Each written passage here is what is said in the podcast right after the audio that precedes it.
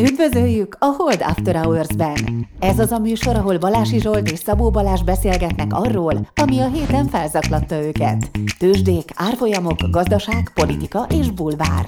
Szabó Balázs és Balási Zsolt a Hold alapkezelő elemzői. Bármi, ami az adásban elhangzik, az az ő vagy vendégeik magánvéleménye, amely nem feltétlenül egyezik a Hold blog és a Hold alapkezelő hivatalos álláspontjával. A műsor szórakoztató célral készült, befektetési döntések alapjául nem kíván szolgálni. A Hold alapkezelő ügyfelei és alkalmazottai egyaránt rendelkezhetnek pozíciókkal az adásban tárgyalt pénzügyi eszközökben. Na, akkor üdvözlünk megint mindenkit. Kellemes délután, sziasztok!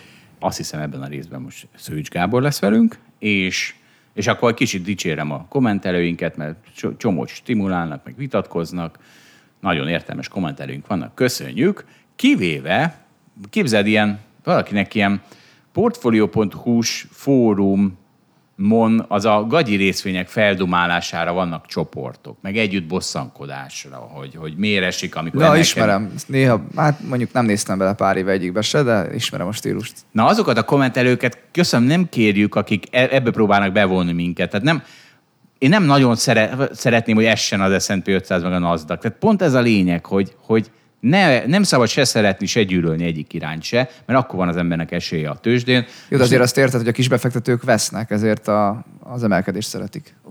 Olyan is megtalált, aki, aki, aki azon, amiatt bosszankodik, hogy miért nem omlik össze már minden? Hát ilyen Snapchat jelentés után miért nincs nullán már a NASDAQ? És a, érted? Mert hogy érzi, hogy lelki társra talált bennem, aki most együtt sortoljuk a NASDAQ-ot. Érted? Aha, aha. Lehet, Igen, mert már, gondolom már ilyen short ETF-ekkel csinálják, nem? Nem tudom. Hát miért CFD-kkel ők is csinálhatják? Hát igen, egyébként igen, már egyszerű sortolni, igazad. Meg opciókon keresztül. Hát ezek kikupálódtak. Így van, ezek. így van, így van. Hát. Aztán mondjuk öt éve kevésbé lehetett valószínű, hogy a kisbefektetők sortolnak. A CFD már akkor is volt szerintem. Na jó, mindegy, meg online brokerizék. Na figyelj, lehet, hogy hatott rám a TBD olaj, ami még olyan napig nem tudjuk, hogy micsoda, de valami placebo. Lehet, hogy egy érzékenyítőszer, és a lá, az a lány, aki beajánlotta, az egy ilyen beépített ügynök volt az érzékenyítésben, mert Ted le, lesz szó. Ismered ezt, hogy ez egy ilyen sorozat, egy ilyen focis sorozat. Ted? Ted lesz szó, ez, a, nem, ez az edző neve, akit Amerikából importálnak Britanniába, hogy ott edzen egy foci csapatot, úgy, hogy még soha nem is látott labdarúgást. És mindegy. Ez Amint, egy... hogy ez egy amerikai fociról van szó akkor? Nem, nem, európai fociról egy premiership csapatot edzen ez a feladata, úgyhogy még... De nem, nem Angliából szoktak Amerikába edzőket vinni? Ez egy film. Na jó. Ez egy film. Azt mit tudom én? Apple vagy Netflix, vagy mit tudom én. Tudod, de... ebben, a, ebben az angolok jobbak, és az amerikaiak kevésbé jobbak. Igen, ez is egy, egy jó, ne érdekes, érdekesség a filmnek. De ez egy, egy, egy, ez egy emóció propaganda, egy, sőt overdózis. És mégis végignéztem két évadot is képzeld, hogy szurkáljam a saját buborékjaimat. Mert az az üzenete, hogy kellő empátiával, meg minden megoldható. Ez valahol a filmben, mindenhol ez van. De, de, de, de hát én meg azt látom, hogy persze a hisztérikák közt ami lehet férfi és nő is, ott tényleg ott csak empátiával, meg antihisztivel, meg nem tudom, mivel lehet megoldani, de véletlenül sincs senki a filmben, aki mindenkit lehülyéz, aki hisztizik, és tényleg az egyetlen józan horgonynak tűnne a filmben. Nem, ilyet nem raktak bele, de szerintem ez is a propaganda része, hogy tagadni kell az ilyesmi létezését. Olyan nincs, hogy valaki ne hisztizzen orba szájba mindenen, mert ebben tényleg mindenki orba szájba hisztizik mindenen. És tudod, mi egy pozitívum ebben a Ted Lasso-ban, hogy a, mi, ez mindig vicces, amikor nézem, hogy színészek ugye játszanak valamit, és például ha táncost játszanak, hát az kiröhögöm, tehát ott tartanak, mint egy maximum egy középhaladó tanfolyamon járnak a táncosok, de most a futballos, futballistákat játszák, és hát ez egy premiership csapat, és úgy nézem, hogy beférek a premiershipbe a film alapján. Olyan vénán fociznak ezek a színészek, hogy na, egész confidence booster lett a ez a Ted Lasso. Szóval megtaláltam a Szóval örülök, hogy megtaláltad benne, hogy egyrészt okosabb vagy, mert nem hisztizelők, meg igen, másrészt meg ügyesebb is vagy, mert ők focizni is tudnak, te meg focizni is tudnak. Na, mindenkinek ajánlom a Ted Lasso-t, aki... Tehát aki okos akar lenni és focizni szeretne tudni, Ted Lasso. Így van, Ted Lasso-t nézzem. És figyelj, ha már hiszti, mi van itt? Miért van szükség a nyáron kigyúrandó anti-klímahiszti propagandára? Finnországban a zöld párt bemondta, in a historic shift, történelmi bizé volt, változás. Változás, földmozgás. A finn zöld párt te, túl, izé, milyen, nem tudom, milyen, Támogatja az atomerőműveket. Hát nem, hogy egy fully pro-nuclear stance-re állt át. Érted? Tehát, hogy a parti manifestója, a párt manifestója, ami eddig, az most már azt állítja, hogy a nukleáris energia az a, az a fenntartható energia része, és követeli, hogy a, ezeket a kisebb, kisebb moduláris reaktorokat kezdjék el Fin- Finországban ültetni, mint a bolond, és és de, orr, tehát itt van, tessék, egy idézet a, a, a pártelnöktől, vagy kitől. Túl sokan lát, túl gyakran látjuk azt, hogy a vita megragadott, hogy a, a, a megújulókat a nukleáris energiával állítják szembe. Mert a zöld propaganda erről szólt, ezért állították le Németországban az atomenergiákat, mert a zöld propaganda arról szól, hogy a nukleáris rossz. Akkor az nem zöld propaganda volt, Zsolt, az megújuló propaganda volt, hiszen az Nem, atomerőművek bocs, igen. nem megújulóak, de hát zöldek, vagy arról legalábbis vitatkozhatunk, hogy zöldek-e. Arról nem lehet vitatkozni, megújulók-e, mert nem megújulók. Igen, mi van? Tehát az, a zöld párt propagandája arról szólt, hogy csak a megújuló, a napenergia, meg a szélenergia, meg a stb. a jó, a nukleáris meg rossz. És, és azt mondja, hogy ezt vette észre végre a finn csávó, vagy a finn zöld párt, mert azt mondja, hogy valójában az kéne, hogy cél legyen, hogy effektíve meg tudjuk oldani azt, hogy a, a fosszilis energiahordozókat kivezessük a, a energiamixből, és amilyen gyorsan csak lehet, csak hogy ehhez szél kell, nap kell, és nukleáris energia. És itt van, tessék, a Finnország új gondolkodása erre a legjobb példa, mondja azt, és tényleg, de te, te, pontosan leírta azt a különbséget, hogy ha a széndiokszid elleni harc az politikai, akkor az az előző finn párt hozzáállás, és ha valós a széndiokszid, akkor viszont atomenergiára kell, hogy épüljön. Na, és Nekem is nagyon tetszik ez. De... Szóval szerintem is ezt fel kellett ismerni, és vannak hátrányai az atomenergiának, mert van kockázata, hogy nem tudom, felrobban, meg van kockázata, hogy el kell tárolni a, nem, hogy hívják ezt, elfáradt nukleáris anyagokat, nem tudom, hogy kell mondani. Ezek mind problémák, de hát ha van sokkal nagyobb probléma ezzel szemben, akkor ez, ez a kisebb, úgyhogy ezt kell választani. igen, most még nem megyek bele, hogy ezek mekkora problémák, majd a gyúrás utána. Igen, Nyári na nagyon gyúrás. jó, hogy bevallod. Igen, egyébként én sem tudom, mekkora problémák. Én, én tudom, Jó, tehát én gyúrd ki most magad van a nyáron, de és az, hogy kilőhetjük az űrbe az elfáradt nukleáris hulladékot, azt, azt mindenképpen tanulmányozni. ezek, ezek mind meg lesznek Ne csak a folyóvizeket. Szeptemberre ez mind, mind föl lesz ez göngyölítve, és, és de még folytatom, azt mondja, hogy az a, volt nekik egy science-oriented VITE grupjuk, tehát ennek a finn zöld pártnak volt egy tudományorientált része, és az mindig is ezt szerette volna, hogy pro-nukleár legyen. Tehát érted, tehát ha a, a, a, az a rohadt zöld propaganda, ez tényleg egy tiszta ostobaság hiszti, semmi köze a... Na mindegy, ezt majd szeptemberben folytatom. Látod, a Németországban ugye szerintem 30% fölött is volt az áramtermelésben az atomerőművek aránya, és most szerintem olyan 10%. Szóval Nem, most az atomenergia az egy. Tehát ilyen, már hát, ilyen... szerintem még talán nem zártak be mindent. Ne, azért egy, mert még nem zártuk be mindent. Nem, nem. Ne, háromnál nincs több, ez, ez garantálom, de, de szerintem inkább egy. Akkor tavaly 10 Megnézheted volt. közben. Na fogadjunk. A Tavaly volt három, szerintem, és most, hogy bezárják, így most egy. Na mindegy, igen, nagyon lecsökkent, meg az volt a cél, hogy nulla legyen, ezzel egyetértek, nem tudjuk most akkor mennyi volt. Ö, Franciaországban nem tudom, 60-70. Tehát Majd... látszik, hogy azért ez ugye erősen politikai kérdés, nem csak az adottságból következik ez. Nem azon múlik, hogy valakinek nem tudom, van-e vízerőműve közben, vagy nem, azon is múlik, de Franciaország, meg Németország jó példa arra, hogy ott mind a kettő dönthetett volna így is, meg úgy is. Franciaország az továbbra is vállaltan atomerőmű párti. Így van, és ezek a finnek, ezek elkezdték Greta Thunberget is a, hülyézni, tehát helyére tenni, mert ugye ő a klímapropagandát folytatja, de hogyha valós megoldásokat akar szállítani, akkor felejtse el mindenki Greta Thunber- Thunberget, mert Greta Thunberg az egy ilyen antinukleáris csajszi, de hát ez hülyeség. És, ja, és a befeje záró mondatuk, ha meg akarjuk állítani a globális warmingot másfél fok alatt, na hát ezt, erre azért már lemaradtunk, ezt üzenem a szegény finzöldeknek, akkor, akkor minden lehetséges eszköz be kell vetni, amiben a nukleáris energia is benne van. És egyébként van azért ellenérv is a, a, a, a nyá, most nyári munkásságomra, pedig szegény csávó, ez az HSBC-nek a vezető, ez elemzője vagy kiáltöke, ő még a, csak a befektetések koncentrált, semmi más nem mondott, kiállt egy konferenciára, és azt mondta, hogy az előttem szólók, ezek hülyeségeket mondanak, ezek itt hisztiznek a klímával kapcsolatban, valójában az nem egy akkora probléma. Felejtsük el, hogy a befektetésekben mindent alá kell vetni a zöld átrendeződésnek. Tehát ilyen, te, ilyen józan szavakat mondott, és az történt, hogy mi történt Balázs, szerinted? Nem tudom, mi történt. Na és na ne, azért sejted.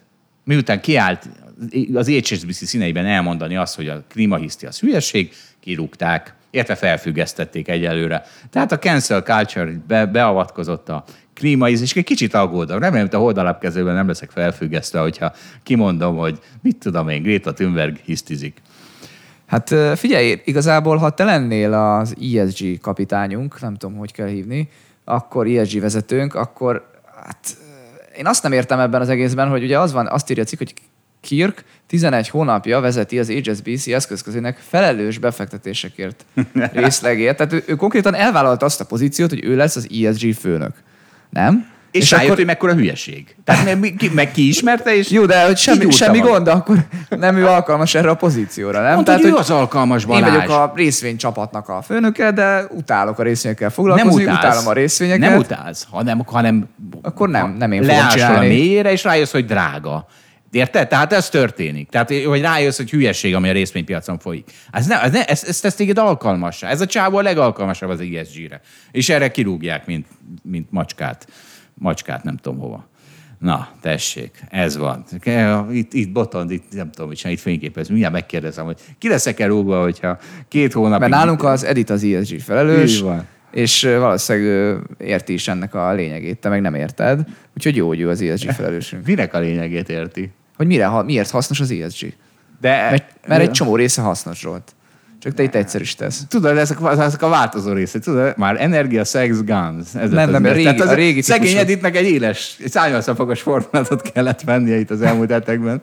Na, majd meg megidézzük. Nem, még az Environment Social Governance típusú ESG-nek lett a felelőse, vagy főnöke itt Na, nálunk. és ebből lett a energy, sex, guns. Szóljál neki is szerintem. Nem, nem biztos, hogy hallgatja az adásunkat. Szólok neki, hogy egy sokkal érdekesebb állása lehet. Na, úgy kérhet, akkor, mit, akkor mi? Akkor fizetés csökkenés jár neki, nem? Tehát, hogy az eddigi kvázi unalmas munkájából egy sokkal izgalmasabb lett, az, az akkor az, az, az, nem, az akkor élményfaktor nő, akkor lehet csökkenteni a fizetését. Most nem editre utálok, ez most egy ilyen, ne, egy ilyen gazdasági jelenség, gondolom én. Nem tudom, hát én igen, biztos az izgalmasabb munka, munkavállalóit visszakérhet valamit, így érzed? Nem tudom. Na. Az is fontos, hogy ki más tudná betölteni ki más szeretné betölteni ezt a pozíciót. Könnyű találni mást, ha esetleg ő felmond. Igen, ez is igaz. Na, akkor most behívjuk Gábort. Na hát akkor üdvözöljük körünkben Szőcs Gábort újra. Szia Gábor! Sziasztok! Szia Gábor! Mi Gáborral úsztunk tavaly versenyt, és nehogy elspoilerezzétek, hogy ki nyertem, idén kirakjuk újra. Tehát hát, ha szoros volt a verseny, hát ha most más nyeri. De mondtam Zsolt, hogy ne kirakjuk újra, hanem menjünk le, itt van közel uszoda, és, és legyen egy revans lehetőség. Az, az Edzél már... rá, van időnk nyárig. Gábor, az már görcsös, izzadságszagú. Az, az egyszer volt egy kreatív ötlet. Hát most minden évben eljátszani, az izék leszünk, mi leszünk olyan, mint a győzők. most futóverseny jön. A szar, sakk. sakk verseny jön. Te mondj valamit te is. Figyelj, én szeretem a szellemi sportokat, de végül is a munkánk az az. Úgyhogy ráadásul ott nézzük az eredményjelzőt nap, mint nap, hogy hogy állunk, úgyhogy én a sakkot hagynám, én mennék vissza az uszodába, legalább egy pillangó váltóra. Jó, de focilabda legyen. Jó, tehát ragaszkodok, hogy focilabdát előtte dekázni kell. Csak az ugorhat be a vízbe, aki már tized dekázott.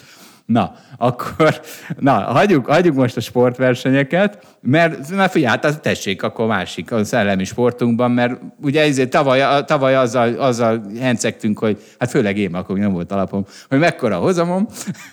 na most idén annyira nem tudok hencegni, mert nulla százalék mindenben, viszont az Orion alap az mindent, a Gábor alapja, az Orion alap az viszont mindent kenterbe vert évele óta 10% pluszban van, úgyhogy Gábor vezeti most itt a hármas házi versenyünket az alapban ebben a pillanatban. De sőt, tehát az, ez egész nagy verseny. Tehát ez, ez, ez talán még a nemzetközi mezőnyben is valahol, ja, nem? persze, persze. Tehát most minden, sok alap van mínuszban. Úgyhogy nekünk meg van jó pár alapunk, Gáboré 10% évele óta, enyém 5%, úgyhogy legalább ezek kis értelmezhető hozamok. Az biztos, hogy a legjobb oldas alap, nem? De szerintem is a legjobb oldas alap. Na Gábor, mondjál valamit, ez hogy sikerült a papír formát borítani, hogy elindul a... Srácok, először is mielőtt az Ori arról beszélnénk, kettő dolognak azért örülök Zsolt, hogy neked is lett egy alapod, és most már szemüveged is van, és jól látod azt, hogy ki milyen hozamot csinál, mert tavaly ebben voltak gondok. Orion alap egyébként persze nagyon jó, ez egy year to date 10%-os hozam, de azért eh, nem itt a rövid távot eh, tartjuk fontosnak, hanem ugye az a cél, hogy hosszú távon tudjunk jó számokat kiírni az eredményjelzőre. És Azt tudod, az sok rövid távból áll össze, de igen, mehet tovább. Igen, és igazából én inkább arra vagyok büszke, hogy az alapindulása óta sikerül egy elég combos, főleg az elmúlt három évben egy elég combos hozamot elérni. Hát mondjad a számot, a combos nem tudjuk értelmezni. 8,2 az Orion, 7,8 az Expedíció, és a Holdbit az és a, távol nulla. és a beat pedig még nem tudjuk értelmezni. Igen. Igen, és egyébként a, nem, csak a, nem csak az Orionra, vagy ott esetben Balázs alapjára, az expedícióra igaz, hanem szerintem úgy alapvetően itt sok alapunkra, meg itt a portfóliókezelési teljesítményünkre, hogy az elmúlt három évben azért volt egy, volt egy Covid-válság, és volt egy háború, ami azért elég sok mindenkit így kisiklatott a pénzügyi világban alapkezelőket, és tudtak óriási mínuszokat produkálni, és nekünk ebben a három évben gyakorlatilag sokkal jobb hozamunk volt, mint az azt megelőző három év békeidőben. Na de azt mondnak, hogy összeomlásban, hogy, hogy lehet az Orion alap plusz 10% idén. És ráadásul még úgy, hogy ebben az összeomlásban én, én egy eh, direktben benne is voltam orosz részvényekben. Ugye itt egy fél éve ki lett találva, hogy elindulunk eh, kicsit Oroszország felé kiteljesítve, felnagyítva ezt a régiós eh, lábnyomunkat. És már jó előre megtaláltad az olcsó orosz És akkor persze volt egy kis bias, én már ugye jó sokat foglalkoztam, meg a csapat is ugye segített ebben az orosz részvényekkel, és akkor én már jöttem ott januárban, februárban, hogy hát úristen, ha itt nem lesz háború, akkor itt mennyire olcsók az orosz részvények, úgyhogy ezért egy óvatosan elkezdtem venni őket. Hát azok most egyelőre beleégtek az alapba, úgyhogy ez a mínusz egy jelentősen hátráltatja az alap teljesítményt, de ennek ellenére egyébként úgy tudott összejönni a jó hozam, hogy már a háborút megelőzően is nagyon hittem abban, hogy lesz egy energiapiaci ciklus, amiben a nyersanyagok szénhidrogének ára emelkedni fog, és, és rengeteg olyan részvény volt a tőzsdén, amiből ez, amiben ez nem tükröződött ennek a forgatókönyvnek a megvalósulása, és ezekkel, ezek, ezek segítették részben az, az alapnak a jó teljesítményét, részben pedig az, hogy ezzel szemben volt sortolva fejlett piac, és a fejlett piacnak olyan része, ami kevésbé infláció és nyersanyag és energia ár érzékeny. Meg hát azért azt kell, kell még mondani, hogy itt itt egy hónap komoly háborús. Tehát ugye persze zajlik itt a háború régóta, ami, ami nagyon durva, és ebben viccelni semmiképpen sem szabad, sőt komolyan kell venni, de, de azért nekünk is volt egy olyan hónapunk, amikor se tudtuk hova kell nézni, és ebben a hónapban itt naponta, tehát ebben a hónapban körülbelül annyit trédeltünk, és akkor részét forgattuk meg az alapnak, vagy forgattam meg én az alapnak, amit egyébként máskor egy év alatt szoktam. Hát, tehát vetted, ami zuhant, adtad, ami kicsit visszapattant. Igen, tehát igazi pánik volt, és hát ott nem, nem differenciált a piac, és ugye ismerjük jól itt a régiós részvényeket, meg nyugat-európai részvényeket, és, és hát látszódott az, hogy mi az, ami, ami egy ilyen környezetben jobban teljesíthet, de egyébként nagyon belettütve látszódott, hogy mi az, ami egyébként kevésbé jól teljesített, de egyébként szinte meg se rezzent, úgyhogy itt volt játéktér arra, hogy aktív kereskedéssel az ember tudjon hozzátenni a hozamokhoz. Akkor azt tenném hozzá, hogy amit a háború egyik oldalon elvett az orosz részvényeknek, ezt egy kicsit visszaadta az energiárakban, de, de nyilván a, a, a trédelés az ezek mellett nagyon sokat rakott hozzá. Meg hát a nettó számít, szóval lehetett volna mínusz 10 is, de plusz 10, ez így, ez így azért jobb. Igen, és akkor most ugye az van, hogy tök jó, hogy ez van az eredményezőn, de hát a tétek meg vannak rakva, úgyhogy majd akkor örülünk, hogyha ez innen fölfele és nem lefele. Igen, meg aláhoznám én is, tehát most megint most öt hónapot nézünk, hogy a éveleje óta tényleg a, négy, három-négy éves hozamot azt, azt jobb nézni. Arról nem is volt még szó egyébként, hogy hogy helyezhetnénk el az Orion alapot itt a, a Hold alapkezelő termékeinek, alapjainak a listáján, és mi, miben más ez az Orion alap, mint a többi.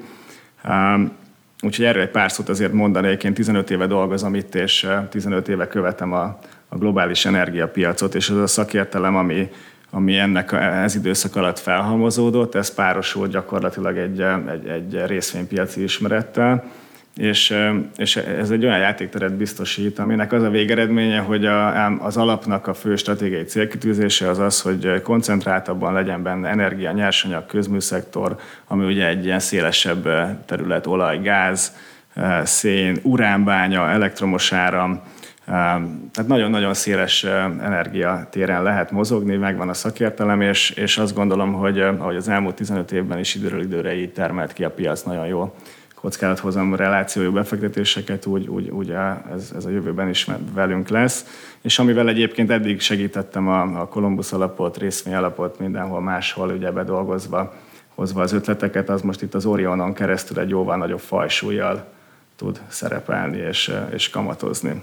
Nekem csak az jut eszembe, hogy tegnap beszélgettünk Szilágyi Gyulival, aki a technológia cégekről, most te itt vagy, mint energiaszakértő. Tehát igazából jó fejek vagyunk veled, hogy nem tavaly csináltuk ezt a beszélgetést, mert akkor a technológia volt a sztár, és az energia volt a béna, de most, most megfordult, és még az energiának még nagy jövője lehet így is. De tavaly se volt olyan rossz a helyzet egyébként, tehát arról... De nem, az, ahol nem a hozamodról beszélek, hanem a... Hát azért szerintem tavaly ilyenkor az energia nem volt annyira Egyébként két, két évvel, vagy hát nem is tudom, ott a covidos, év időszak, covidos időszakban volt ugye a mélypont a negatív olajárakkal, meg, meg amikor ilyen um, dupla mélypontra esett az energiaszektor, és egyébként mindenki utálta őket, mert hát ESG szempontból uh, fantasztikusan kerülendő kategóriába került így a legtöbb intézménynél, és akkor nem igazán afelé ment a világ, hogy ilyen részvényeket tartani kell, hanem hát mi is kaptuk a, a különböző ügyfelektől a tiltó listákra, a tiltó listákat, amiken azt láttuk, hogy hát kerülnek föl ezek a szénhidrogént kitermelő cégek. Na mindegy, én annyit tennék hozzá, hogy technológiai cégek ugye nagyon nagyra nőttek, az energiacégek meg nagyon kicsire, és most van benne egy fordulat, de ez még ugye még mindig, mindig nem változott érdemben. Tehát ezt a befektetési igazgatónk, a másik nem a Zsolt, hanem a rendes, a Móricz Dani, mondta, hogy, hogy az Apple ugye nagyobb, mint az egész energiacég az S&P-be, tehát hogyha valaki mondjuk úgy dönt, hogy az Apple-ből kiszáll, mert valami baja van, és 10%-ot elad, hogyha azt, azt, azt átteszi csak energiaszektorba, akkor az energiarészvényeket az borzasztóan fel fogja húzni az akkora influ az energiaszektorba, amit, amit nagyon régen nem látott ez a, ez a szektor. Ez egyébként nem propagálni akarom, hogy ezek jó befektetések, mert egyébként nekem is voltak, és most már szálogattam ki belőle, mert ugye néhány napban már lehetett érdemi profitot realizálni, csak azt mondom, hogy hogy távolról nézve az energiaszektor még mindig egy ilyen nagyon utált valami, de ettől függetlenül egyébként, ha lesz egy békekötés, akkor le fog esni az olajár, és az energiaszektor meg le fog esni a gázár, akkor, akkor hirtelen majd megint lehet, hogy ez nem vonzó. Tehát én nem azt akarom mondani, itt most egy, ugyanúgy, hogy a technológia szektorban volt egy öt éves felendülés, az energiaszektorban ez lenne, lehet, hogy ez lesz, lehet, hogy nem, csak azt mondom, hogy most van egy trend, és ez, ez biztos, hogy még nagyon új. Aztán meglátjuk, hogy hanvában hal, vagy, vagy ez valami hosszú időkig így marad. Hát ha ebbe az irányba indultunk, na figyeljetek, ugye egyrészt Gábor talán nem tudta, hogy az ESG az most már Energy, Sex és Guns. Tehát megváltozott a világ. A másik, ami pedig, hogy ugye, akkor, akkor kezdjük arról, mert már most Gáborral fogunk sokat beszélni a, a magyar cégekről, különösen a MOL-ról, de kezdjük azzal, hogy jelenleg ugye, tehát azt gondoljuk, hogy jön, jön az energia felívelő ciklusért, tehát már elindult, aztán most nem tudjuk, hogy az elején vagyunk, a közepén, a végén az biztos nem vagyunk, nem? Tehát azt azért nehéz elképzelni, hogy már. Na de, mert az a helyzet, hogy ennek ellenére, tehát amikor itt van egy Bloomberg cikk, aminek az egyik fő üzenet, hogy amikor utoljára 100 dollár volt az olajár, akkor az energiacégek dupla ennyit költöttek capex Tehát dupla ennyit ruháztak be abba, hogy a következő években majd kitermelés legyen náluk, és most pedig a francokat most azt csinálják, hogy részvényeket vesznek vissza, meg osztalékot fizetnek, magyarul a részvényeseket tömik ki pénzzel, kiszedik a pénzt a cégből, mert nem, nem hajlandók beruházni. És hát végülis akkor ez egy Na, hát ez, ez, az, ez, ez még arra utal, hogy az elején vagyunk. Ha ebben jobban belegondolok, az elején vagyunk az energiaipari fejlendülésnek, nem Gábor? Igen, tehát szerintem először visszautal a kicsit Balázs gondolatára, hogy, hogy azért abból a az energia ár alakulásból, ami már a háború előtt elkezdődött formálni, és emelkedtek ugye a földgáz, meg a, meg a kőolaj, meg egyéb nyersanyagok árai. Ebből valami keveset áraz a piac hosszú távon, és ugye abból meg aztán, hogy a háború még továbbiakban elinflálta ezeknek az árát, főleg a földgáz egy csillagos ég, hát ez aztán végképp nincsen benne az árakban. És egyébként egy kicsit visszautalva oda, hogy, mert ez egy nagyon jó cikk volt, tényleg olvastam én is, hogy hogy lehet az, hogy ilyen magas árkörnyezet van, és, és mégse ruháznak be ezek a cégek, és ez tényleg egy nagyon nagy probléma, mert, mert hosszabb távon azért le kéne termelni azt a mennyiséget, amire szükség van még a világnak. Szóval a válasz az, az egy kicsit a múltban rejlik, és három pontot említenék meg. Először is, hogy az elmúlt 7 évben, tehát 2015 és 21 között annyira alacsonyan volt a kőolaj és a földgáz ára, hogy egész egyszerűen nem érte meg beruházni. A másik, hogy az elmúlt három-négy évben az ESG az extrém módon felerősödött, és ugye azért valamennyire a részvénytársaságok eh, élén részvény árat maximáló, maximálni próbáló eh, vezérigazgatók ülnek, és hát ugye az abban szembesültek, hogy, hogy hátrányt szenved és eladási nyomás alá kerül az a társaság, akinek egyébként ESG szempontból, klímavédelmi szempontból nem jó a pontszáma. Így mi hogy reagáltak, abból a nagyon-nagyon lecsökkent beruházási állományból még tovább csökkentettek, és Shell, a fosszilis, a, fesz, a fosszilis csökkentették, igen, és helyette elmentek Tehát a Shell, a Total, a BP egytől egyik bejelentették azt, hogy a, a, amúgy is lecsökkent beruházás mennyiségének a 20%-át azt elkezdik naperőműre, szélerőműre, egyebekre, a hidrogén alapú energiastruktúra, infrastruktúra megteremtésére költeni. Ugye itt még lecsökkent, és ugye volt még egy harmadikok, ami, ami gyakorlatilag arról szólt, hogy, hogy hát a jövő, mert ugye mindenki fél attól, hogy meddig van szükség olajra, és meddig lesz szükség földgázra. Földgázra sokkal tovább, olajra is még viszonylag soká, de azért nem annyira soká, hogy a nyugodt szívvel ruházzanak be 10-15 éves életciklusú projektekbe ezek a cégek. Tehát ezen három ok miatt gyakorlatilag teljesen elfordultak a, a, a, a beruházásoktól ezek a részvénytársaságok, és akkor majd olyan helyzetben vagyunk, hogy brutális mértékű árak mellett brutális mértékű cashflow-kat realizálnak ezek a cégek, és mivel egyébként időközben a részvényesek oldaláról ugye egy ilyen hated, tehát egy ilyen utált dologgá vált a szénhidrogénbe való befektetés, ezért nagyon sok megy vissza, vagy részvényvásárlás útján, vagy osztalék útján a, a befektetőknek. Egyszerűen nem akarnak egy ilyen bizonytalan iparágba befektetni. Tehát ez, ez olyan, mint amikor egy, egy, egy országban egy óriási politikai bizonytalanság, akkor oda senki nem mer menni. Hát itt is nagy a politikai bizonytalanság itt a fosszilis energiában. Igen, ezt én is így látom. Tehát, hogy, és ez a kockázat valós, még akkor is, hogyha egy a piacgazdaságban gondolkodó emberként ez annyira nem szokott szimpatikus lenni, hogy egyszer csak majd lehet, hogy öt év múlva majd jön-e valami kormány, és akkor elveszi a fele profitját a nem tudom, Exxonnak. Hát ez, ez ugye alapvetően benne van a pakliban. Láttuk ugye tegnap, hogy mi történt, milyen bejelentés volt Magyarországon, de nem Magyarország nem példa nélkül, egy csomó helyen veszik el az extra profitot, vagy annak egy részét. Meg ugye itt az extra profitot most már mi is, akkor hát, hogy ne használjuk úgy, mintha ez csak úgy ez egy ilyen nagyon sima fogalom lenne, mint hogyha közgazdaságtanban ez így le lenne írva a tankönyvbe, hogy ez létezik, értjük, hogy micsoda, nem, nem értjük micsoda, nem tudjuk mi az extra profit. Ez egy politikai, is, politikai ez egy, kifejezés. Ez egy politikai kifejezés, még akkor is, hogyha egyébként most értjük azt, hogy a háború okozta energiár emelkedésekből miért lesz több profitja valakinek. Tehát ha nagyon akarom, akkor egyébként pont az energiaszektorban lehet akkor az extra profitot használni, de egyrészt sehol máshol nem tudom, meg azért itt is kétséges, hogy mennyi jött a háborúból, mennyi jött máshonnan használjuk ezt a szót, hogy többlet jövedelem, és akkor uh, egyébként nagyon tükörfordítás. Na mindegy, azt akartam még mondani, hogy, hogy azért itt a politika az változhat. Változhat a, a, a kormányzati politika irányvonal, és változ akár klímavédelem fontos, és változhat az ESG. Ahogy te mondtad, hogy az ESG már nem az az ESG. Már így. Elképzelhető, hogy egyébként a, az energiabiztonság felértékelődik, egy kicsit megelőzi ugye a klímavédelmet,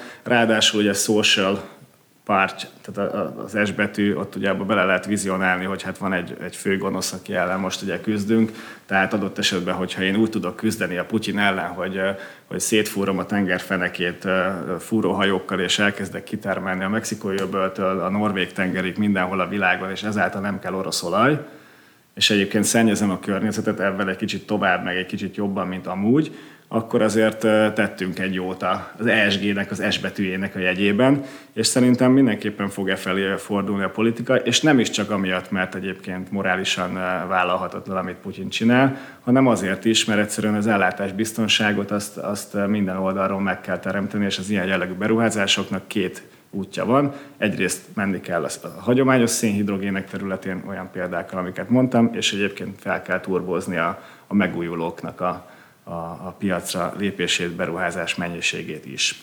És egyébként, hogy csak egy példa, hogy vannak arra utaló jelek, hogy tényleg fog fordulni a kormányzati hozzáállás. Tehát ugye Biden, amikor megérte a választásokat, még avval kampányolt, hogy, a, hogy hát majd nem fognak olyan egyszerűen koncesziókat kapni a, a, az Egyesült Államokban a, a kőolaj és gázkitermelők, és egyébként a nagy vezetékek sem, infrastruktúrális beruházások sem fognak úgy engedélyt kapni, mint korábban. Ehelyett egyébként eltelt, nem is tudom mennyi idő, egy év, fél év, és berendelte a szenátus a Chevron, Exxon, tehát a nagy olajipari, amerikai olajipari társaságok vezérigazgatóit, hogy hát gentlemen, please answer me why don't we have more production. Tehát, hogy miért nem uh, miért nem termeltek ki többet, és akkor hát mondták, hogy egyébként itt volt valami ellentétes reguláció, ami hátszél volt, meg egyébként van egy ESG, tehát olyan nagyon-nagyon ne lepődjünk meg, hogy nincs több olaj. Kérünk szépen ebben támogatást. Pont. Jogos, akkor helyre lettek téve a dolgok. De ennek ellenére minden, minden adat azt mondta, hogy nem nagyon megy az olaj, olaj capex egyébként, tehát hogy valahogy a vállalatok nem szánják rá magukat. Egyébként ugye vannak nekünk ilyen offshore, tehát mélytengeri olajfúró flottákat üzemeltető befektetéseink, és, és az Orionnak is egyébként ez az egyik legnagyobb pozíciója két cégen keresztül. Ezeknél azért látszódik az, hogy azok a, ezek a fúróhajó bérleti díjak amennyire lehet kibérelni és kiküldeni mondjuk a brazil partokhoz, ahol ugye nagyon mélyen kell az olaj, mélyről kell az olajat felszínre hozni. Ezeknek a hajóknak a bérleti díja folyamatosan emelkedik, és fogy el a szabad kapacitás a piacról. Tehát azért, hogyha szépen kis lépésekben is, de látszódik, hogy azért jön meg a bátorsága a beruházási oldalon, de a nagy top-down számok alapján még azt olvashatjuk, amit te is küldtél volt a Bloombergen keresztül, hogy, hogy hát azért még mindig kevés. Na, akkor, akkor figyeljetek, akkor most térjünk rá az orosz olaj, gáz, MOL kapcsolatra, mert ugye tessék, Orbán Viktor azért küzd, úgy mond, hogy a molnak legyen orosz olaja, leginkább olaja, mert hogy például a MOL finomítai arra vannak kiképezve, ugye a Brenti típus, a típusú olajfogadásra, csak hogy, hát nem, nincs csak hogy. Mondd el, Gábor, mi lenne a mollal, hogyha egyszer csak elzárnák Magyarországon is az orosz olajcsapokat? Hát először is azt mondom el, hogy mi lesz a mollal, hogyha nem zárják az orosz, orosz olajcsapot, és itt, maradnak a, itt maradnak a különböző kurzusok árai, az uráli e, olajnak az ára ilyen diszkonttal, meg a dízel ára, meg a benzinára. Azt látjuk, elveszik a profitját, akkor az történik. De elő megtermeli a Gábor, még azt is Igen, azt akartam, azt akartam mondani, hogy akkor bankot robbantam volt, tehát hogy pont számolgattam, hogy ilyen, ilyen világpiaci kurzusokkal, amiket egyébként a háború produkált, hogyha és akkor ez most hipotetikus, ha egy éven keresztül itt maradnának a különböző árfolyamok, akkor a MOL az megtermelne körülbelül egy ilyen 8-900 milliárd forinttal több profitot, úgy, hogy egyébként ebbe beleszámoltam azt is, hogy az, az itthoni ársapkán bukik. A cég ugye 8-900 milliárd forint, az per részvény, az körülbelül tehát, Mondom én, hogy 2000 per... milliárd a, a molnak a kapitalizáció ebben a pillanatban, tehát ez egy majdnem 50 os árfolyamemelkedés lenne egy év alatt, hogyha azt megkeresi. Úgy számoltam inkább, hogy 1000 forint per share az a többlet profit, ami keletkezik. Nem tudjuk, mennyi ideig keletkezik, és végül mennyi marad ebből a Persze, tehát ez nagyon hipotetikus, ezt mondtad Igen. is, de ezt erősítsük meg. Tehát ez akkor van, hogyha az a néhány hét, ami, vagy most már egyébként nem is néhány hét, hanem két hónap, ami, ami adta ezeket a feltételeket, ez így maradna. Tehát ez valószínűleg ez nem valószínű. De fiúk, akkor, nem tudjuk. Akkor sincs, mert, mert már is vették azt jó, a Jó, jó, jó, menjünk tovább az időben, de úgy volt, úgy volt.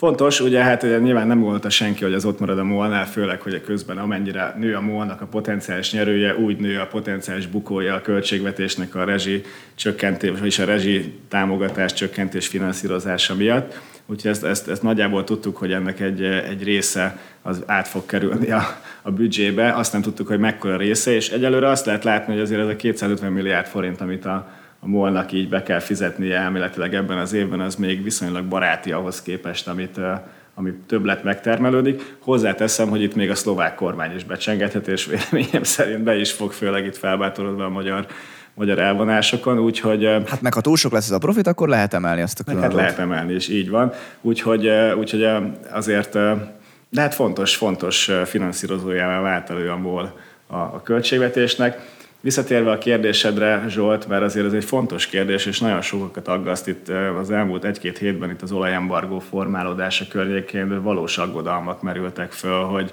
mi van, hogyha, hogyha tényleg nem, kap, nem veszünk önkéntes Vehetünk. módon. Tessék? Nem vehetünk. Ha nem vehetünk, vagy mi is, igen, hogyha nem vétózunk is bemenjünk, vagy esetleg, hogyha az oroszok azt mondják, hogy jó, hát akkor a magyaroknak mondjuk megmaradt a zöld út, a többi nem vesz Európába, akkor a magyaroknak se küldünk, mert akkor már, akkor már minek. Tehát, hogy, hogy akkor mi fog történni a mollal. Nem kell temetni a társaságot, azt gondolom, bár nem dolgozom ott, nem én vagyok a CFO, de amennyire így elemzési oldalról ismerem a társaságot, és azért azt el lehet mondani, hogy azért elég sok lábon áll ez a cég, tehát van neki ugye olajkitermelése, földgáz kitermelése, van neki vegyipara, amin egyébként rengeteget keres, mert rengeteget ruházott be az elmúlt időszakban, és nagyon jó környezetben operál jelenleg és, ha, és akkor ugye az olajfinomítás sérülne jelentősen, mert ugye honnan fogjuk akkor ellátni a finomítókat, el lehet-e látni, illetve azok fel tudják-e dolgozni azt a, a típusú olajat, ami most ami más, mint az orosz olaj. Most itt ilyen vegyi, vegyipari dolgokba, vagy ilyen vegyi dolgokba nem mennék bele.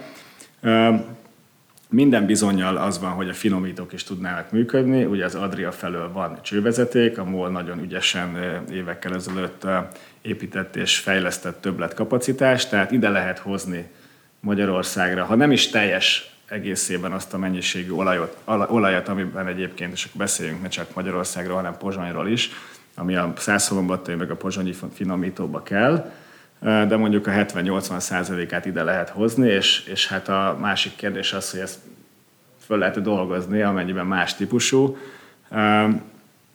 Itt vannak kérdőjelek, szerintem föl lehet valamennyire dolgozni. Ugye a MOL azt mondja, hogy rengeteg beruházásra van szüksége, mert ez nagyon más típusú olaj, mint, a, mint, mint az orosz, és emiatt, hogyha azt bepumpáljuk a finomítói végeláthatatlan csővezetékrendszerbe, akkor az, az ott problémát okoz. Tehát mondott egy konkrét számot, hogy mennyibe kerülne át. Igen, mondtak egy ilyen 550 millió dollárt megfogalmaztak. Azért valamekkor, én azt gondolom, hogy ezt a beruházást, először is vannak tartalékok, egy darabig még jön, és fel lehet gyorsítani azokat a beruházásokat biztosan, amik egyébként lehetővé tennék azt, hogy több olaj jöjjön ide, és egyébként könnyebben feldolgozhatóvá váljon az olaj. Tehát nem kell félteni a MOL-t, már csak azért sem, és akkor pénzügyi oldalról nézve a dolgot, mert a MOL-nak gyakorlatilag ma rendkívül alacsony a hitelállománya, a nettó hitelállománya, és hát ha egyébként még itt eh, telik múlik az idő, és jön az orosz olaj, és nem vesznek el csak, csak ennyit, idézőjelben csak, mert azért ez rengeteg pénz, amit elvesznek tőle, akkor azért még, még az a hitelállomány tud is csökkenni. Igen, tehát ez egy, egy elég abszurd pénz, ami most jön. És, és ugye miből, miből fakad ez a pénz? Abból, hogy egész Európa esetleg tehát, hogy egész, ugye, mert mitől, mitől kapja rohadt olcsón a MOL a, a orosz olajat? Azért, más nem hajlandó megvenni. És ezért az oroszok óriási diszkonttal kénytelenek árulni. Tehát azért, azért nagyon furcsa ahhoz ragaszkodni, miközben az egész fejlett világ embargozza az orosz olajat, és ezért a MOL olcsón megkapja, és akkor ragaszkodni ez a profithoz. Tehát, hogyha ha valahol extra profitról beszélünk, és valahol a kormány azért izé ebrudalja a különböző cégeket, hogy milyen erkölcstelen az extra profithoz ragaszkodni, hát ha valamihez erkölcstelen ragaszkodni, akkor a MOL-nak ez a típusú extra profitja, azt hiszem. Igen, tehát leginkább a, ha így rátérünk esetleg a beszélgetés következő részében arra, hogy ki, melyik magyar cégnél mennyi e- extra jövedelem képződik, akkor azért talán a, a MOL-nál lehet azt mondani, hogy leginkább a háború miatt, és nem kevés, hanem nagyon sok többlet jövedelem keletkezik. Szerintem zárjuk le a volt, én még annyit hozzátennék, hogy az árfolyamban az elmúlt hónapokban nem képeződött le ez emelkedés, tehát nem árazta be a piac azt, hogy a, a MOL majd ekkora profitot tényleg meg tud csinálni, most a Gábor mondott, hogyha egy évre kivetítenénk a jelenlegi feltételeket. És ennek ellenére most ugye, vagy hát jött a különadó, és erre még esett is a MOL, tehát hogy azt akarom mondani, hogy szerintem a MOL egyébként rosszul teljesít relatíve azokhoz képest, amik kijöttek hírek ez persze még lehet rossz a világállapot annál, tehát el tudunk képzelni, igen, mert ha mégis lesz olajembargó, és a molnak sokat kell beruházni, kijöhet olyan, hogy a, a MOL kevesebbet fog érni a jövőben, csak azt mondom, hogy, hogy a, a MOL szerintem most ilyen szempontból a utóbbi napok, hetek eseményeit azt nem mondanám, hogy pozitívan áraszta a részvény. Csak kicsit vicces, hogy ugye például a török részvényeknél aggódtunk mindig olyan hülyeségek miatt, hogy na most azon kell gondolkodnunk, hogy Erdogán mit csinál azzal kapcsolatban, hogy nem tudom, hogy az oroszoktól volt valami rakétavédelmi rendszer, és azzal kijött valami hír pozitív, negatív, akkor estek, emelkedtek a részvények, és most a Molnál is az van, hogy most akkor innentől kezdve egy kicsit kidobhatjuk a, a, a modelljeinket, mert innentől kezdve a politika átveszi a, a, a, az óriási value driver szerepet, meg a stb. Azt meg azért elég nehéz leexelezni, nem? Igen, nekem nincs small részvényem, tehát hogy ezt látom, ami történt, de mégsem vettem bele pont emiatt. Én tegnap azért egy keveset, nem sokat, de vásároltam belőle, mert pont ezért Balázs, amit mondtál, hogy korábban semmit sem árazott be ebből a potenciálisan orbitálisan mondjuk így nagy extra jövedelemből, a megszerzéséből és megtartásából, tehát olyan volt, mint a meg se rezzentem a árfolyamot, tehát semmit nem implikált ebből, hogy itt jó lesz a jövő. Miközben egyébként, amikor meg bejelentették, hogy, hogy annak egy részét elveszik, akkor meg esett. De egyébként nagyjából így is gondolkodom itt több több, tehát most portfóliókezelési szempontból, hogy egy kicsit rávilágítsak, hogyan gondolkodom, ugye itt van több olyan társaság itt, itt a térségünkben, a, aki profitál ebből a mondjuk így háború okozta energia emelkedésből, energia ár inflációból, pukliból, ami itt a forward görbén megjelenik, és és hát van olyan köztük, aki egyébként ezt be is árazta, és fölment sokat, van olyan köztük, aki nem ment föl, van olyan köztük, akinek egyébként nagyobb evidencia, hogy elveszik a pénzét, ezt a többletet, és van olyan, aki, aki egyébként jóval kisebb evidencia, hogy el fogják venni, mert mondjuk az ottani költségvetés jobb helyzetben, vagy van mondjuk az állam is benne van nagyobb tulajdonrésze. Hát vagy tudod, mi itt egy, egy fontos driver, hogy mennyire közvetlenül a lakosságnak értékesít. Tehát a politikát az fogja érdekelni, hogy aki közvetlenül a lakosságnak értékesít, tehát mondjuk a MOL, az meg legyen cseszve, de mondjuk a olajfúró torony fúróink, azok nem lesznek megcseszve, pedig ugye azok is felemelhetik az áraikat borzasztóan éppen emiatt a Érdekes ez, Így nem? van, és egyébként ilyen szempontból tök, jó, tök jók ezek a driller cégek, tehát ezek a mélytengeri fúró flottákat üzemelő, ezek ugye hajók, meg ilyen lebe, lebegő egységeket üzemeltető cégek, mert egyébként jelen pillanatban ezek még pénzt se csinálnak. De az biztos, hogyha egyszer szükségük lesz rájuk, és úgy tűnik, hogy nagyon szükségük van, szükség van rájuk, mert ugye fogytán van az olaj, és, és hát egyre, egyre másra bukkolják be ezeket a hajókat, akkor majd egyszer fognak igen sok pénzt csinálni, miközben az eszközértékük töredékén forognak. Szóval igen, és annyit akartam még mondani, hogy, hogy portfóliókezelési részvény választási szempontból ugye az az ideális részvény, ami nem ára sokat a, ebből az energiapukliból, emelkedettebb szintből, miközben egyébként kicsi az esély, hogy el kell venni azt a töbletet. Ilyen is van, és van az ellenkezője is egyébként, aki beáraszta az emelkedést, és nagy eséllyel is veszik, hát ahhoz meg nem szabad nyúlni. Szóval itt azért nagyon nem mindegy, hogy az ember melyik részvényt választja ki. Na hagyjuk most már az energiát meg a molt, beszéljünk egy olyan részvényről, amit én is vettem tegnap, ez a Richter, mert ugye Richter nem kapott külön adót. Én nem tudtam, hogy fogja kapni, vagy nem, de jó hírként Nem kapott, vagy nem kapott? Nem kapott, nem kapott. Van valami gyógyszerszektor adó, de az egyébként kevésnek tűnik, meg szerintem nem is ő kapja. Ha jól hogy, értettem. Hogy nem kapott? Hát mit tudom én, Zsolt, nem kapott. Most mit csináljunk? Mi van itt? Hát most engem kérdezze, nem én döntöttem el, hogy ki Jó, ki, nem. nem ne... Pedig azért ugye a hivatkozás az volt, hogy a, a, a tegnapi kormányinfón, amit hát nem is tudom, az elmúlt tíz évben szent, vagy nem, nem emlékszem, hogy... Termelő cégek nem, ad, nem kapnak. Valaha hallgattuk volna így együtt kormányinfót, de ugye minden egyes szektornál az volt a mondás, hogy hát a Covid meg a háború alatt hogy felment a kereslet ezekre a termékekre, hát azért a gyógyszerre való kereslet is hát biztos, hogy sokat az... emelkedett a Covid miatt, a, ugye egészségtudatosabbá, meg óvatosabbá vált. A, a, és még Igen, a Richternek nem ezért megy fel a profitja, hanem a kariprazin miatt főleg.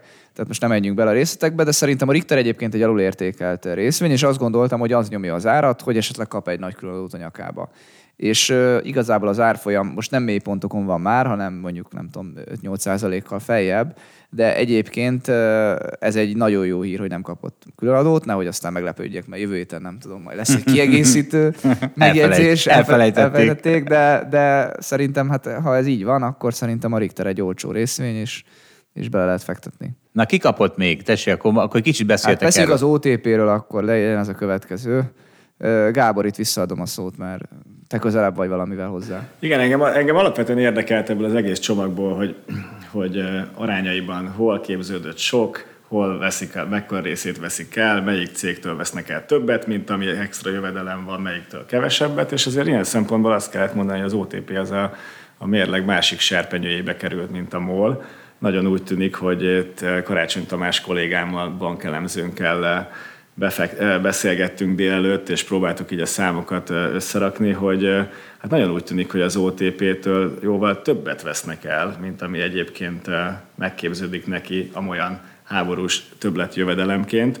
Arról nem is beszélve. Bocsánat, hogy... neki mi a háborús többletjövedelme? Igen, ezt akartam mondani, hogy, hogy először is az OTP eleve tök rosszul áll, mert ugye ő bukja, vagy hát valamennyire bukja Ukrajnát, valamennyire bukja Oroszországot. Ezért ez nem, nem kicsi kitettség, annak, annak van részvényárfolyamot rendesen húzó, meg értéket veszítő hatása. Észre is vettük az árfolyamon évele óta? igen, igen, ugye mennyi feleződött? Körülbelül lefeleződött. Na, tehát, hogy eleve itt, itt ez a kiinduló pont, és ugye, hát ugye amire hivatkoznak az OTP esetében, az az, hogy hát drámai módon körülbelül nulláról 7 ra ment fel az elmúlt fél évben a bankközi kamat, a bubor, és hát ennek az utolsó emelkedésének az utolsó szakaszát, az már a háború időszaka alatt volt, ugye extra inflációs nyomás, további kamatemelési kényszer, és akkor azt mondja erre a magyar politika, meg egyébként a jegybank is, hogy hát a változó kamatozású hiteleken keresztül az OTP-nek, meg a, meg a jegybanknál lévő pénzén keresztül az OTP-nek az eszköz oldalon megnő a profitja, kitágul az a kamat, megnő a kamat, amit az ottani, ottani termékeken keres, miközben egyébként a betétesek a betéti oldalon nem kapnak többet, ott ugye továbbra is nagyon alacsony a, a betéti kamat, és akkor gyakorlatilag kitágul a, a, a kamat marzsa, és ebből van egy extra többlet jövedelme senki ne tartsa bankbetétben a pénzét, most mondjuk el 24-szer. Lehet. és egyébként a, kb. 5 éve mondjuk, nem, amióta így létezik már plusz, vagy egyébként 20 éve, amióta létezik a holdalapkezelő, hogy vannak jó alapjaink is, de na viccet félretéve, szóval, hogy van itt egy ilyen kamatmaras tágulás, de hát ez nem a háború miatt, ennek jelentős része nem a háború miatt, hanem egyébként amúgy is megtörtént, meg hát ugye éveken keresztül szívtak. Tehát ez nem, nem, is, nem is extra jövedelemről beszélnék itt, hanem egy normalizálódó jövedelemről itt, a, amit a kamatmarzsokon keresztül meg tud keresni az OTP. És hát azért mondjuk el még azt is, hogy rendben van, hogy, hogy akkor egy kicsit még a háború miatt így megnőtt a kamatmarzs, és nem árazódnak át úgy a, a, a betétek a, a másik oldalon, de azért van itt egy kamat stoppunk, ami miatt ugye mégse keres olyan sokat az OTP a, a kamatemelkedés miatt, hiszen a jelzálók hiteleknek be van fixálva a kamatrátája. És a, a másik, hogy ugye hát itt háború van, félünk attól, hogy stagfláció lesz, recesszió lesz, a gazdaság biztos, hogy nem fog olyan jól teljesíteni, mint eddig, tehát a, a, a hitelállomány is rosszabb lesz, és ezáltal több költséget kell, mert tehát ugye a céltartalékolási kötelezettsége is megnő az OTP-nek egy ilyen környezetben, ami gyakorlatilag elviheti azt a többlet jövedelmet, ami a háború okozta kamatemelkedésből fakad. És ehhez képest mennyi külön adót kap a... Na ennyit, hogy részvényre fogalmaz meg légy Hát vagy összessége, mindegy, valahol. Nem, hát tehát, hogy a különadó mit jelent egy részvényre nézve? Hát ugye kapott közel 100 milliárd forintnyi különadót kell neki befizetnie, és egyébként mondom, nagyjából lehet, hogy semmit nem keres a kamatemelkedésen összességében a, az OTP. Arról... De ezt fordítsuk le valahogy részvényára, mert ez így megfoghatatlan a hallgatóknak. Van 500 forint a részvényárba, vagy valaki, 100 forint. Valaki 280 millió részvénye Balázs számolt ki gyorsan. Fúha. Na, tehát itt oszt, osztva, szorozva azt látjuk, hogy 100 milliárd forint az 360 forint per részvény, ugye elméletileg jövőre is ennyit be kell még fizetni, akkor az már 720 forint per részvény. Ennyi a minimum, amit, amit levonhatunk. Tudjátok, mi ebben a rohadt érdekes, hogy ugye a, a bankok úgy nem fizetnek betéti kamatokat, hogy ezt a felügyelet engedni. Tehát ugye a felügyelet az elején azért elkezdett emiatt szívózni, hogy hogy, hogy van az, hogy mi, mert ez gyakorlatilag kartelezés akkor, de aztán mégse szólt egy szót se, hanem hagyta. És, és elmondom az én elméletemet, ugye az történik, hogyha a bankok emelgetik a betéti kamatokat, akkor ezt a úgymond extra profitot, akkor aztán pláne nincs extra profit. Tehát akkor szépen kiosztják a lakosságnak. Ugye már a lakosság bankbetétére adják ki a pénzt, csak ez nem tetszik a kormánynak, mert ők azt szeretnék, hogy összegyűjjön a bankrendszerben, azt ők elveszik, és ők osztják ki a lakosságnak. Mit szóltok? Ez föl van göngyörítve az ügy? Hát az áthárítás problémája? Nem, itt a fő probléma az az, hogy miért nem szólt rá a felügyelet a bankokra, amikor folyamatosan nem emelték a betéti kamatot, pedig már egy éve mennek föl a, a Hát mert az egy piaci folyamat, Zsolt, hát az nem az van, hogy rászólok. De, de hát az összes ilyen kartel gyanús esetnél az MM... Szerintem ez nem egy kartel volt, hanem teli volt likviditással a piac, és ez, ez okozta. Tehát, Lehet. hogy... Ja, ez, ez, ez, erről beszélgetünk. Tehát oké, okay, de hogy tehát, na, tehát az, hogy teli van likviditással a piac, az, az ugye nem független a monetáris politikától. Tehát ez, én, én ezt, ezt most így nem tudom felgöngyölíteni, vagy, vagy mire, mire gondolsz itt, hogy hát, ne szóljon bele szerintem a, a jegybank, meg nem tudom, semmilyen felügyelet, hogy, kötelezően ennyi meg annyi legyen a betéti kamat. Tehát az, az dőljön el piaci alapon. Hát igen, hogyha egyébként másik utakon meg a, to- a gazdaság egy kicsit meg van torzítva, akkor ez egy ilyen furcsa helyzeteket eredményez, de, de én nem azt gondoltam volna, hogy, hogy azt mondjuk, hogy mindenki fizessen 3% betéti kamatot, ez mostantól a szabály, szerintem ez, ez ugyanúgy torzítaná a gazdaságot. Jó, azt azért tudod, hogy a, a, a banki szegmens összes ilyen a bankszektor összes szegmensére közöl valami ilyesmit az MNB. Tehát az MNB közül, hogy mennyi legyen a maximális lakáshitel, az MNB közül, hogy mennyi legyen a nem tudom mi, de pont a betéti kamatokra nem közöl. De szerintem nem közli, hogy mennyi legyen a maximális lakáshitel. Hát de hogy is nem? Hát, akkor, akkor biztos, hogy valami jó, de hogy, tehát, hogy ne, ne egy őrült magas kamatot csinálni. Szerintem maximum az közli. Hát én nem tudom elképzelni, hogy azt mondja, hogy nem lehet több, mint 5% vagy 7%. Ilyet biztos nem közül, valószínűleg a váltó kamathoz köt van valami kamat. nagyon magas számot. Van kamat, még kamatstopp is van, vagy mi a tököm? Hát most van, de hogy egyébként ja, nem az a... Értem, Svájcban nincs, nem Svájcról beszélünk. Hát mo- a, a mostról beszélünk. Ez, ez, ez is egy mostani folyamat volt. Ja persze, ja, hogy te arra gondolsz, hogy összehoztak törvényt. Igen, akkor az, az, azt értem, igen. Az, az, az a kamatstopp az létezik, hogy a valami, Na, nem tudom, szeptember végi. Na, tehát nem. mindenbe beavatkoztak, kivéve pont arra nem szóltak rá, hogy a betéti kamatok nem, nem minden beavatkoztak, mert van száz dolog, amiből 97-ben nem avatkoztak. Te, te most felosztod azt a kettőt, amiben igen. Na jó van, akkor is ez Na, érdekes meg, volt. Megpróbálok itt mind a kettőtöknek igazat, igazat adni, mielőtt itt összekaptok, aztán mehetünk pillangózni. Mm. Lehet, hogy vízilabda lesz belőle. Sakkozunk. Kicsit meg lesztek nyomkodva. Szóval, hogy tehát ugye az van, hogy először is tényleg most Európa szembesül egy, egy, és akkor megvédem a kormányt is egy kicsit, tehát hogy Európa szembesül egy olyan brutális költséginflációval több fronton, hogyha egyébként nem áll be és segít a lakosságon, akkor egyébként az tuti recesszió. Nem kicsi, nagy. Azt nyilván szintén meg fogja síleni a lakosság. Tehát azt szerintem, hogy az ilyen, ilyen, ilyen drámai, ilyen nagy és gyors energiaár, kamat szint emelkedésbe belenyúl a politika, azt szerintem az, valameddig az azt szerintem nincsen gond. De hát látod, hogy nem tudnak lejönni róla. Tehát ez, ez hát- önmagában, amikor ezt itt valaki kiemeli, hogy jaj, azzal nincs gond, csak az a vége, hogy Venezuela van. És Jó, akkor, ez, ja, hát ezt vagy, vagy, vagy, nem az a vége, de minden esetre valószínűleg most te lennél ott Zsolt, azért lehet te se csinálnál mást. Rövid távon lehet persze te kivezetnéd, vagy így szépen progresszíven így megemelnéd a különböző... Zsolt már 20 éve szuperoktatást csinált volna. Így van. Na, de a másik, és akkor azt szerintem az kulcs, amit Balázs mondott, hogy likviditás bőség van a magyar bankrendszerben, tehát hogy sokkal több a, a betét, mint amennyit egyébként ki tudnak hitelezni a bankok. Egy ilyen bankrendszerben teljesen természetszerű folyamat, hogy nem indul meg a betéti kamatoknak az emelkedése olyan gyorsan, mint egyébként a, a, a hitelkamatok emelkedése. Meg hát ezért, amit mondtál, hogy ugye emberek ne tartsátok betétben a pénzeteket, nem véletlenül mondtak, amíg az emberek nem hajlandóak mozdulni, addig minek fizessen a bank magasabb betéti kamatot.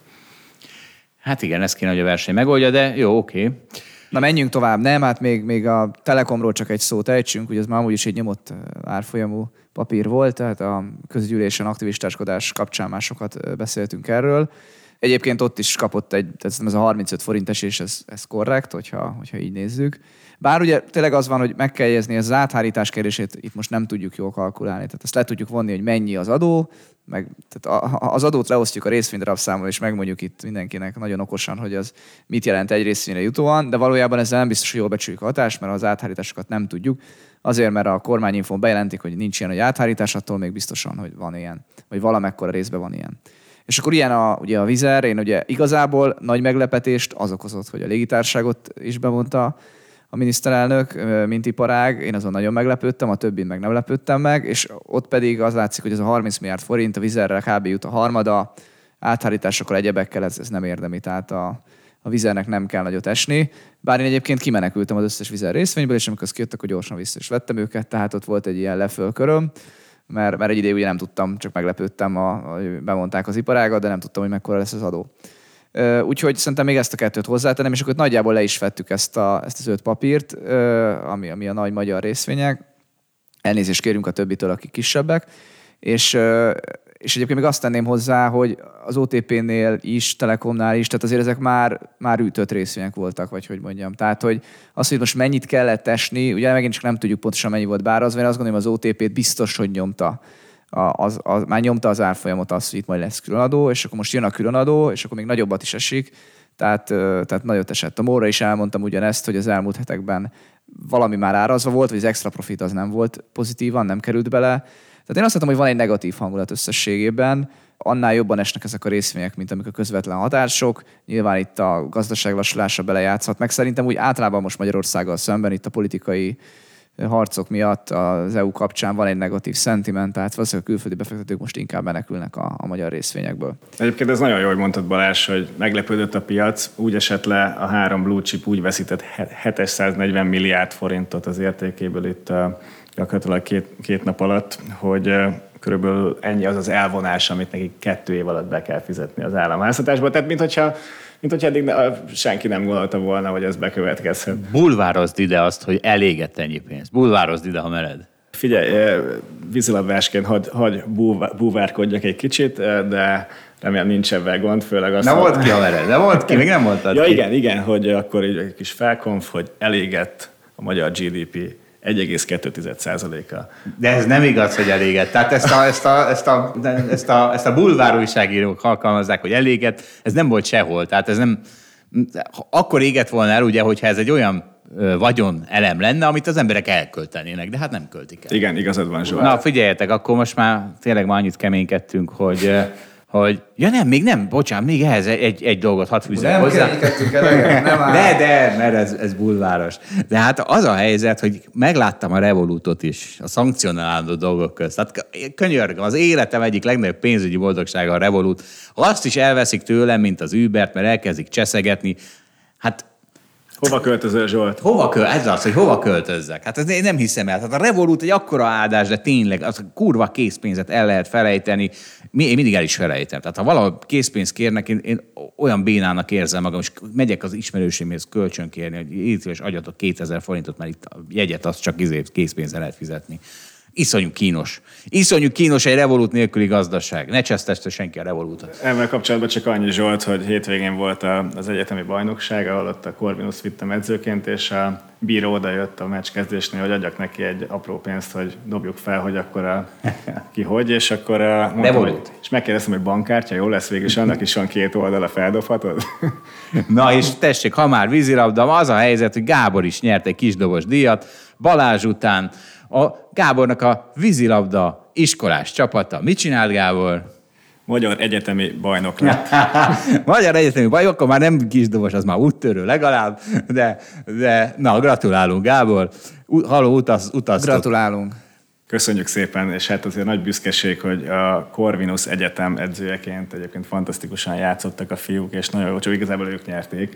Én csak ott álltam a parton, és aztán örültem velük de hogy azért az nagy büszkeség itt, hogy nem csak a vállalatértékelésre, vállalatértékelésre tanítjuk a korvinuszosokat, ugye Balázs, hanem még, és, és jól tudnak vállalatot értékelni, és idejönnek utána, és dolgoznak, és jó portfóliókezelőkké válnak, hanem még ráadásul vízilabdázni is tudnak, és ilyen jól. Gábor, felírjuk a sok érdemed mellé ezt is.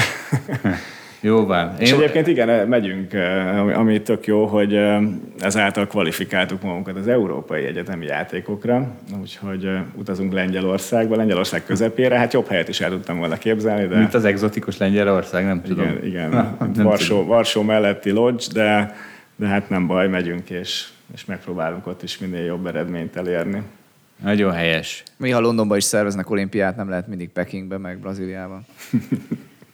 Na, hát akkor mindenkinek gratulálunk, akinek van már kisdobos, meg úttörődíja. Kitalálunk neked is valamit, Zsolt. Én, én... Zsolt, mégiscsak kéne egyet pillangoznunk, és akkor 50 újra, év alattiak. És akkor tényleg, Masters. Kategóriában. Ja, most addig szórakoztak velem, most, na, én most kúra fáradt vagyok, azért, mert éjjel háromkor feküdtem le. Azért, mert Nemzetközi Bridge Fesztivál van most Magyarországon, ott tegnap én, meg a csapatom hasítottunk, torony magasan vezetünk, és ez annyira felpörgetett, és még fél tizenkettőkor még forduló volt, annyira felpörgetett, hogy nem bírtam háromig elaludni, úgyhogy na neztek, én nekem, nekem is gyűlik a kisdobos díjam. De ez inkább felnőtt, arra de, ez már de akkor ezt mondjuk úgy, hogy szerintem, szerintem nincs a világon még egy olyan podcaster, aki egyébként ennyire jó bridgeben és táncban, és akkor itt tiéd a pálma. Na, köszönöm szépen. Ez egy triatlon. Jól mondod, jól mondod, Gábor. Nyertem egy triatlon, nem tudom milyen díjat. Na, Na jó a... van, akkor el is köszönünk. Na, akkor köszönjük szépen, Gábor. Szerbusztok. Köszönöm a meghívást. A viszont hallásra, sziasztok. Na, és akkor figyelj, Balázs, akkor Gábor után, hát az van, hogy ha már cancel culture kezdtük, hát akkor tessék. Nem tudom, te is észrevetted, hogy Elon Musk ellen, Mustegon ellen hadjárat indult. Tehát ugye... Nem érzem olyan erősnek ezt a hadjáratot.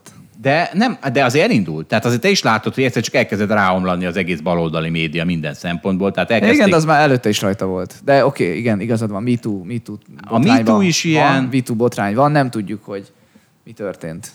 Fogalma, nem is érdekel. A MeToo, a MeToo, tehát vagy jó, mielőtt, A mielőtt megint valami... izé- Bíróság bizonyítsa be, vagy, vagy nem tudom ki. De, nem, de ezt nagyon jól tudod, ez, ez, ez hülyeség. Tehát nem, de szó sincs Figyelj, erről. ha annyira komoly, akkor, akkor a bíróságon van helye ennek a dolognak. Na, jó, most nem erről. De egyébként itt, itt nem is annyira komoly. Várjál, mielőtt megint izé, én leszek itt a, a barom állat, tehát a, a MeToo az egy nagyon jó dolognak indult.